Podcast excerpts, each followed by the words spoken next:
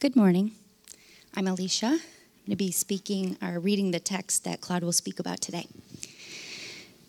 If I speak in the tongues of men and of angels, but have not love, I am a noisy gong or a clanging cymbal. And if I have prophetic powers and understand all mysteries and all knowledge, and if I have all faith as to remove mountains, but have not love, I am nothing. If I give away all I have, and if I deliver up my body to be burned, but have not love, I gain nothing. Love is patient and kind. Love does not envy or boast. It is not arrogant or rude. It does not insist on its own way. It is not irritable or resentful. It does not rejoice at wrongdoing, but rejoices with the truth. Love bears all things, believes all things, hopes all things, endures all things. Thank you, Alicia. Super excited to um, begin a new series actually called Spillover. And uh, it's going to be four weeks long. So we're starting it this morning. And uh, as you've already noted, possibly, that uh, we're beginning in uh, chapter 13 of 1 Corinthians, and it's going to be chapter 13 and chapter 14 of 1 Corinthians, this four week series. And so, um, just so you know, uh, if you're not familiar at all with 1 Corinthians or the book of 1 Corinthians, it was uh, written by someone by the name of the Apostle Paul. And so he helped establish the church in Corinth. They've written him a letter. He's responding uh, with the this book called First Corinthians, and we're picking up, like I said, chapter 13, the first seven chapters this morning. And uh, if you've ever been to a wedding, you've probably heard some variation of chapter 13, whether it was what was just read or what it will be read in the weeks ahead. And uh, it kind of gets this, I don't know, this wedding vibe, this feeling that we need to. Um, love other people in this amazing, profound way. But the reality is, there's, there's something, uh, a dynamic that's taking place beneath the text or at face value that we're going to explore a little bit this morning. And uh, before we get too much into that, I, uh, I, reflected a little bit on my uh, growing up years and the different moments that I have felt the need to feel um, impressive, I guess. Uh, moments that I have felt like I need to prove something. And growing up, there was a, a phrase for it, and I catch myself saying it to my kids from time to time. And it's this it's showing off. Have you ever heard that? Like, stop showing off. You're showing off. And I, I oh, as a kid, I was like, what? Like, even saying it right now, it just sounds like a weird phrase, showing off. Like, you know, what are you talking about? Um, but there was, there was one uh, moment in particular. I'm not sure that it was necessarily like the deciding moment or the linchpin per se, but it was a moment that was memorable in my life where I was kind of uh, welcomed at the adult table. You know what I mean? Like when parents come over, there's like the kids' table, and then there's the adult table. It, this is exacerbated in uh, holidays, you know? So probably if you're having an Easter dinner, Thanksgiving, Christmas, it's like, oh, there's the kids' table. There's always like one dude that gets stuck there that's like ginormous, and he's the one watching the kids like slapping heads together or whatever. But in either case, I remember one time in particular, I went in and uh, my parents had some friends over, and I went into the kitchen. And typically, I was told to, you know, leave. The, we're talking or whatever. And this moment, I made some type of a comment that got people laughing. And so then I thought, uh, I belong here. And so I said something else that was a little bit funny. And then all of a sudden, it was like this stand up comedian show. I will entertain all of my parents' friends. And so I just kept going right after another. And we're laughing. And I'm like, look at this. I'm part of the adult table. Huh? This is amazing. I belong here. I'm impressive, aren't I? And so uh, it went from like kind of showing off to them laughing with me. You know what I mean? Like you're being laughed with, and it's a bunch of adults, and you feel like, I actually belong here. So I was feeling pretty good about myself. I felt like I had crossed some uh, path of, um, I guess you'd say, acceptance into adulthood. And so my parents said it was time for bed, and I was sure that I didn't have to go to bed with the children. Um, but uh, they informed me that I did, in fact, have to go to bed. And so I just kind of played it off, and everyone laughed. And I was like, see you guys later, you know, take care. A little coffee before I go? No? All right. And uh, so I headed off to bed, and um, I'm going to bed, and I'm honestly feeling pretty good about myself. I'm sitting there like, wow, I am like really impressive. And, you know, I'm just kind of replaying the moments throughout the night and smiling and falling asleep. And uh, because I was still a kid, uh, I thought something would be kind of fun, and I would go to sleep from time to time with a sleeping bag. And so I'm laying on my bed in a sleeping bag.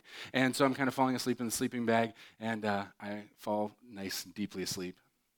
And then um, something happens.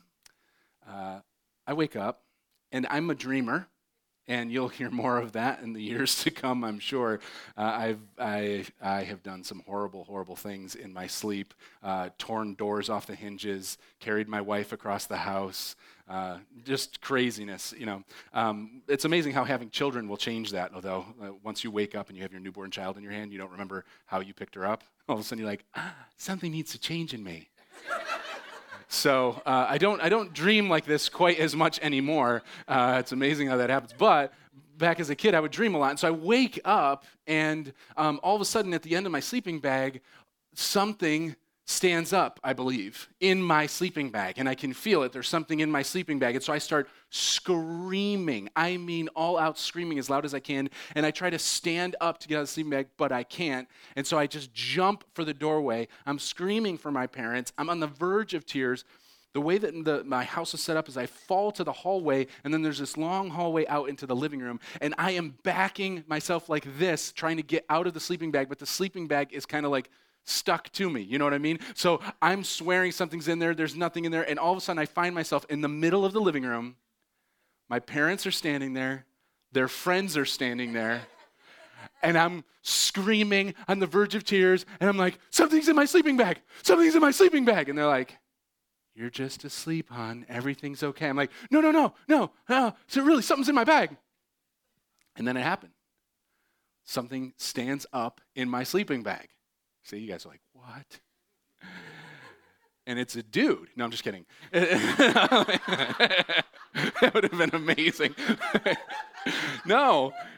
In this moment, this thing stands up, and all of a sudden, like this hush falls over everyone, and they look, and this thing is moving towards me, and it comes up, and it's my dog and it comes out from under the sleeping bag with, head, with her ears pulled back, and she's licking my face like, because ah, she just went on the ride of a lifetime down my hallway, you know, like in the bottom of a sleeping bag being whipped around. She's like, I don't know what I did, but I'm sorry.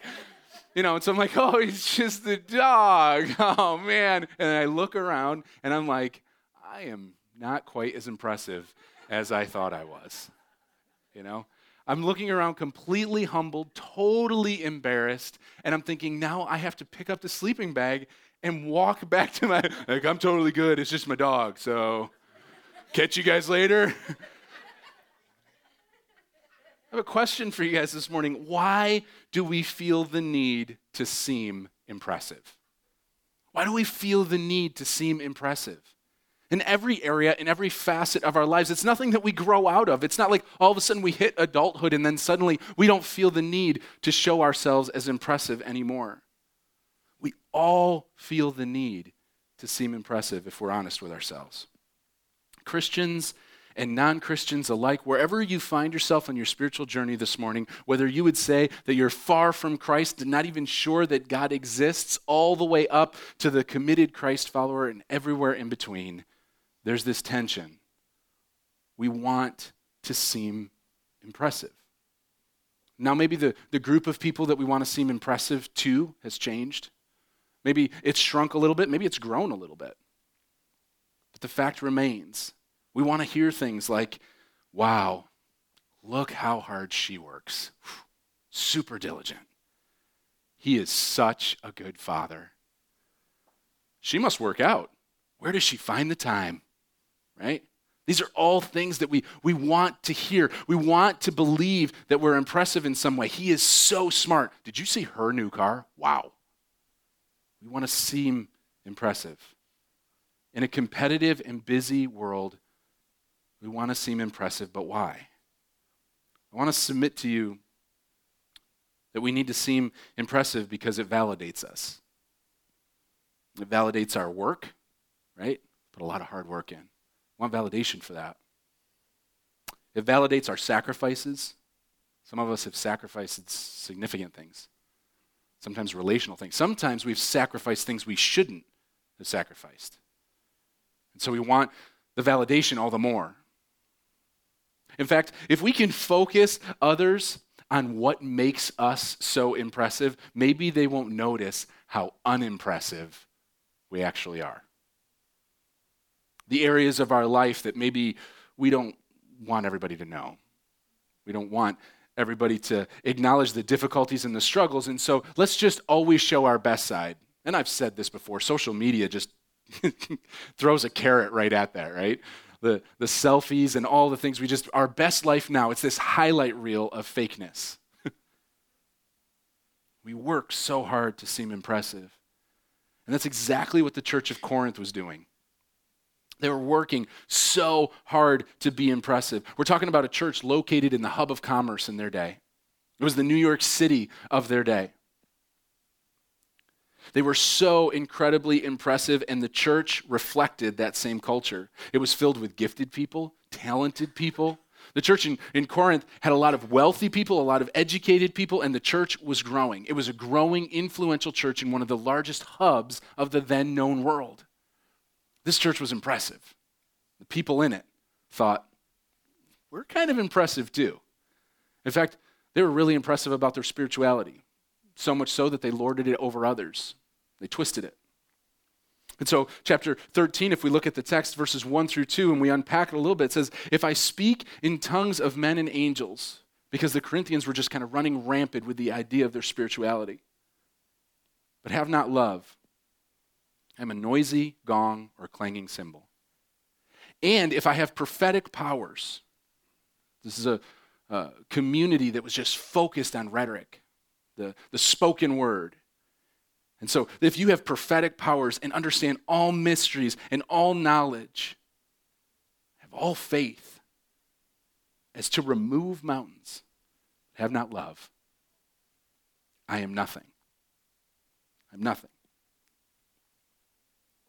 you can be spiritually active and even morally behaved, but not truly transformed. That's what the text is telling us. Consider that for a second as we sit together in a church service, feeling uh, pretty spiritually active. we showed up on Easter. Good for us. We can be spiritually active and even morally behaved you could be a moral, good person, but not be truly transformed. Listen, this is horrifying, okay? It's horrifying because your spiritual activity, my spiritual activity, our religiosity, if you will, has zero value. It has no value. You can look at spiritually, you can look spiritually impressive, but if your character and your motives, the motives of your heart, if they're corrupt, it's all noise. It's all noise. But this text, um, the, the noisy gong and clanging cymbals were actually used, Paul's using this language in a very specific and pointed way. You see, in Corinth at the time, there was a lot of uh, idol worship going on. There was a lot of uh, different gods that would be worshiped. And one of the things that the pagan people would do, the people that did not believe that there was one true God, but that would go for altar, uh, go for uh, idolatry worship and stuff like that, one of the things they would do, one of their practices that were typical, is they would get cymbals and gongs and they would wail on these things throughout the day.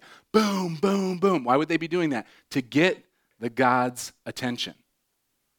They would be trying to get the God's attention. It was the practice of the pagan people to ring bells, to clang on cymbals, to make noise in order to get the God's attention so that they could get what they want from the God they were worshiping. So Paul is way more he's saying way, way more than just, hey, it's all noise. Because we read this at, at face value and we just think, listen, if you do all this stuff, but you're not loving, then it's just, it's just noise. It's way more than that. He's saying, yeah, it's just noise and it doesn't count, but it actually equates to the equivalent of you just trying to get God's attention so that you can get what you want from God. It's corrupt. You're just screaming, I'm impressive, right, God? I prayed the prayer in the right order. Don't I get what I want? We treat God like some type of creepy Santa Claus. I've been good this year. I went to Easter at a church plant. I can't even hide there. right? Come on, God. But listen, Matthew 7, verses 21 through 23. I want to read because it, it correlates to this text. This is Jesus speaking. And he says this the words of Jesus. He says, Not everyone who says to me, Lord, Lord, will enter the kingdom of heaven, but the one who does the will of my Father who is in heaven.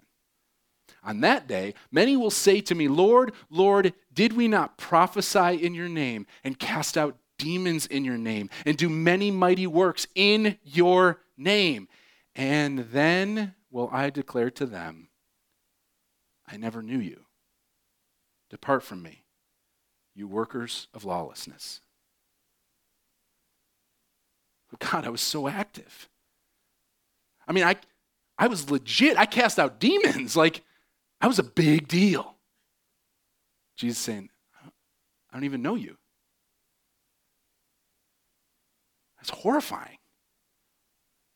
Doing the right thing for the wrong reason is still sin. That sounds depressing, right? It sounds scary. It gets worse. Aren't you guys glad you came this morning? Yay! It's like, here's, I found an Easter basket in my living room, and then I came here and heard this. it gets worse. It does. Because Paul moves from gifts to virtues in a virtue based society. And so in verse 3, he goes from this idea like, hey, you're really gifted, you're super impressive, none of it counts, to, oh, you're virtuous too. Verse 3, if I give away all that I have, and if I deliver my body to be burned, I deliver it up for the sake of the gospel, but I have not love, I gain nothing. What? So I can be spiritually active and morally good and it doesn't equal anything. I can sacrifice and it still doesn't count. That's what Paul's saying. In today's society, we call this social justice. And we get amped up about it. And I think we should. We should do good things. But if we're doing good things to try to earn some form of salvation or work out our own righteousness, it equates to nothing. You do so much good. But what's your motive? What's your motive in your heart? Your heart, so that people will be pretty impressed what I'm doing right now. I mean, I'm a philanthropist. It's crazy, right? I know. So impressive. This phrase, I gain nothing, is actually passive in the original Greek. And it literally means it counts for nothing. It means it doesn't count. Now, some of us are tempted to declare our self righteousness. I mean, to declare our righteous motives. and uh, the temptation in our hearts and minds to say, well, no, wait, now I do good things and I have right motive.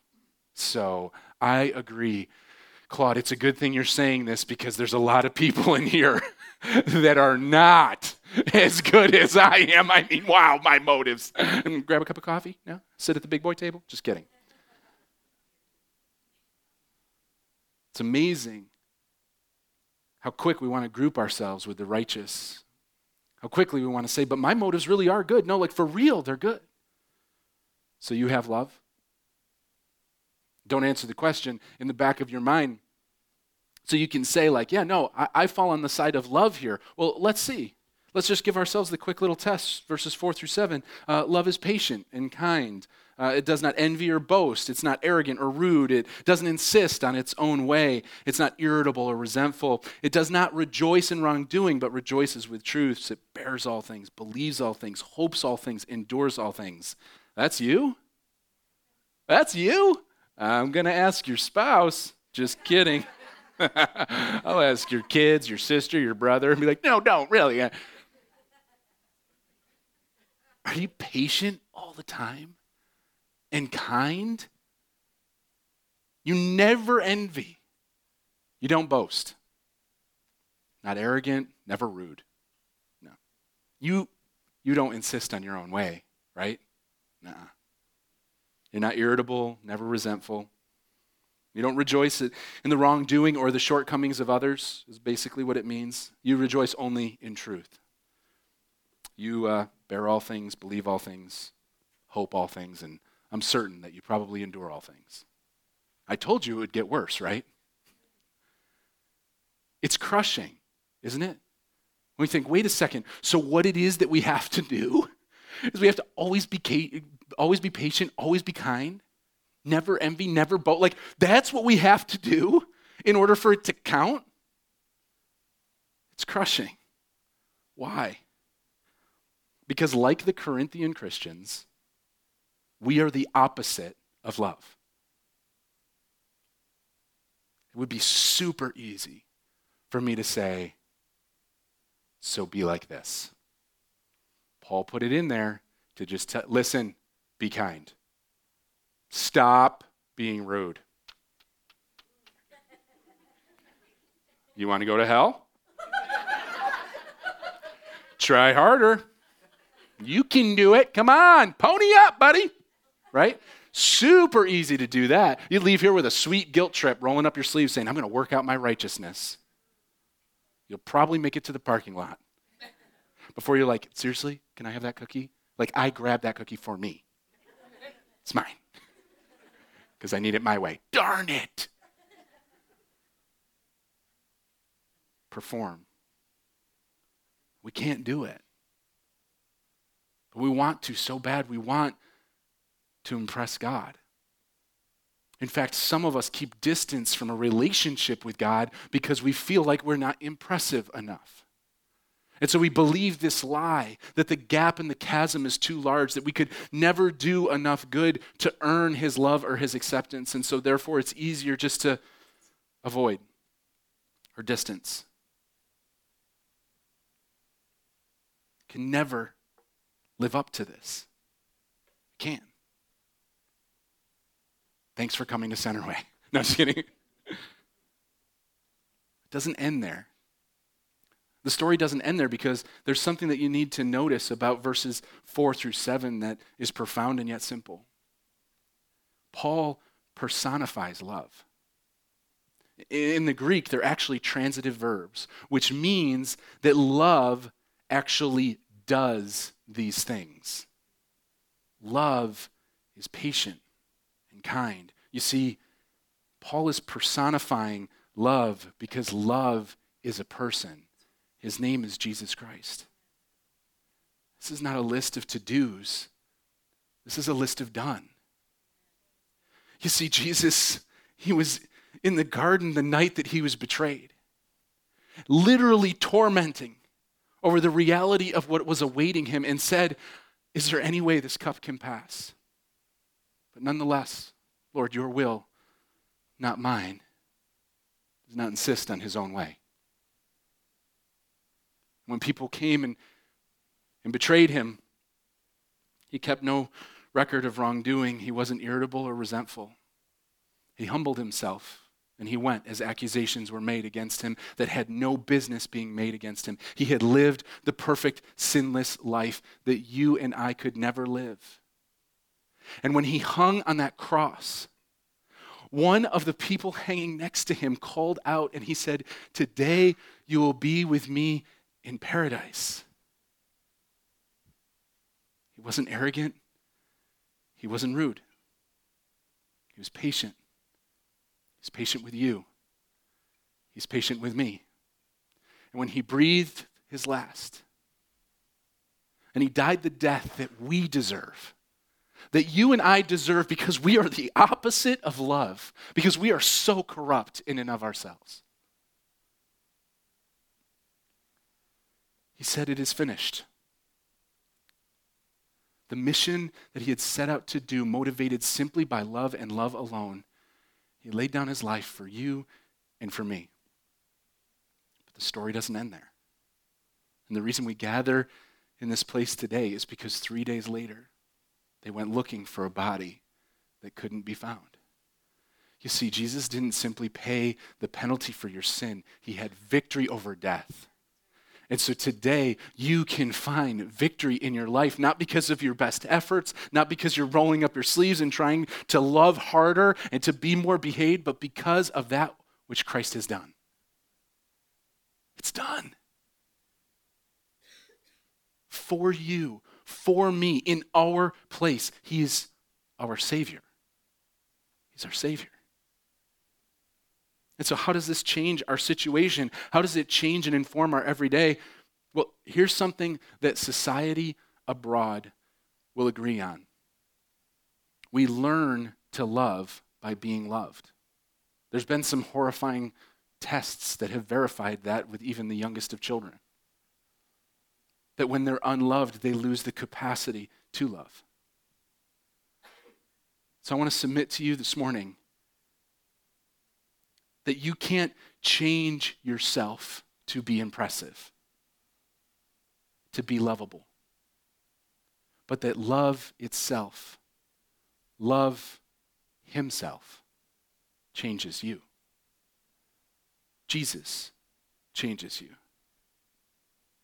You see, when we realize the reality that God is so patient with us in our brokenness, when we really, at the core of who we are, acknowledge his patience and his kindness, and we walk in the freedom that that awards us, it's amazing how we can respond differently to people that we want to be impatient with that we want to be rough with. Because when we've walked in the love that Christ has for us, it spills over into those we interact with.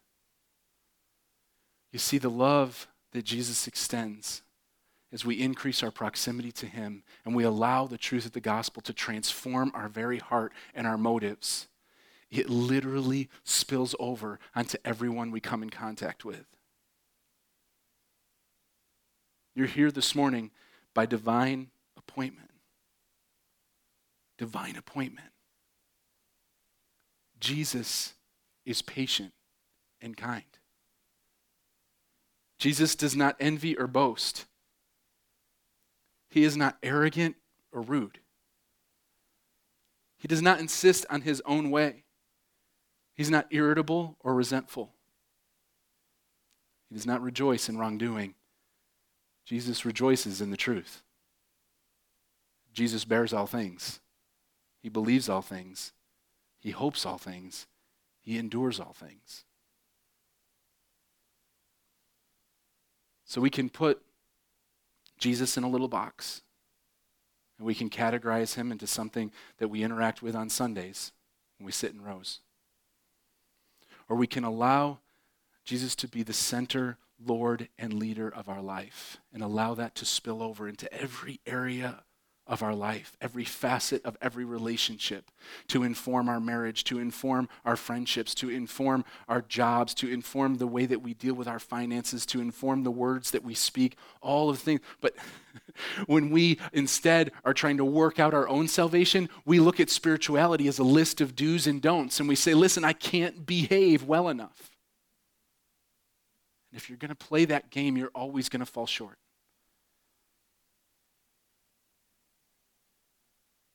So if we're here by divine appointment, which I believe, one of the things we say around here often is that the, the text requires something from us. And so we can look at the, the scripture this morning and maybe have a new perspective on it a little bit.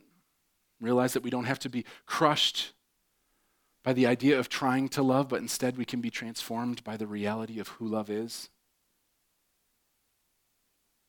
A question to ask you as you leave this place, as you get in your cars and head home or whatever circles you find yourself in. Consider these questions. This question, sorry. How does Jesus' resurrection change my current reality? How does Jesus' resurrection change my current reality?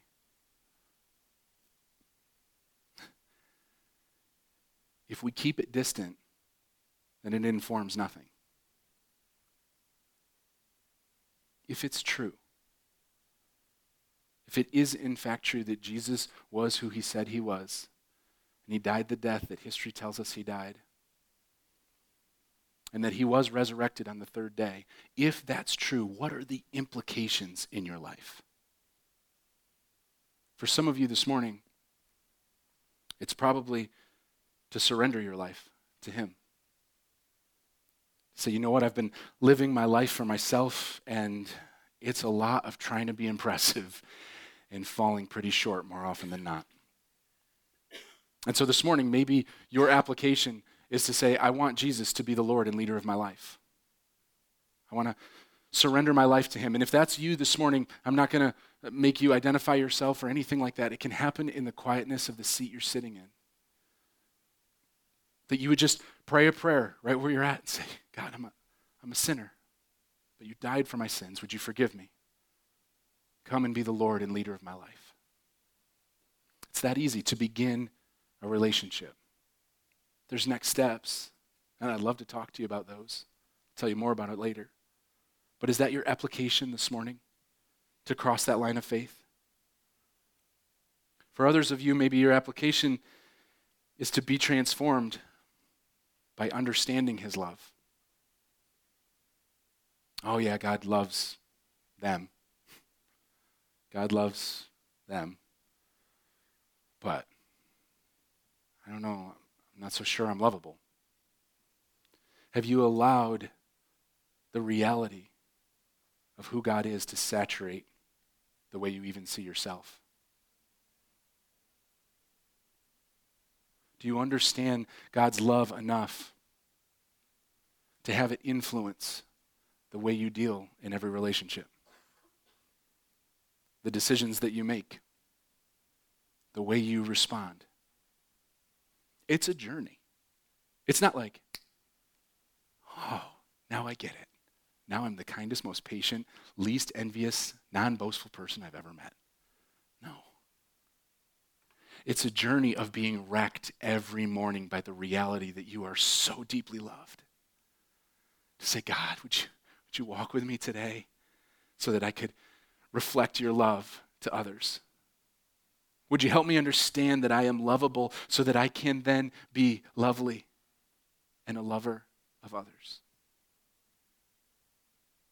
Maybe for others of you this morning, you say, I've crossed that line of faith and I am wrecked every morning by that reality that I focus my heart and life on this, I understand His love, then to you, I would ask, who needs to know that love?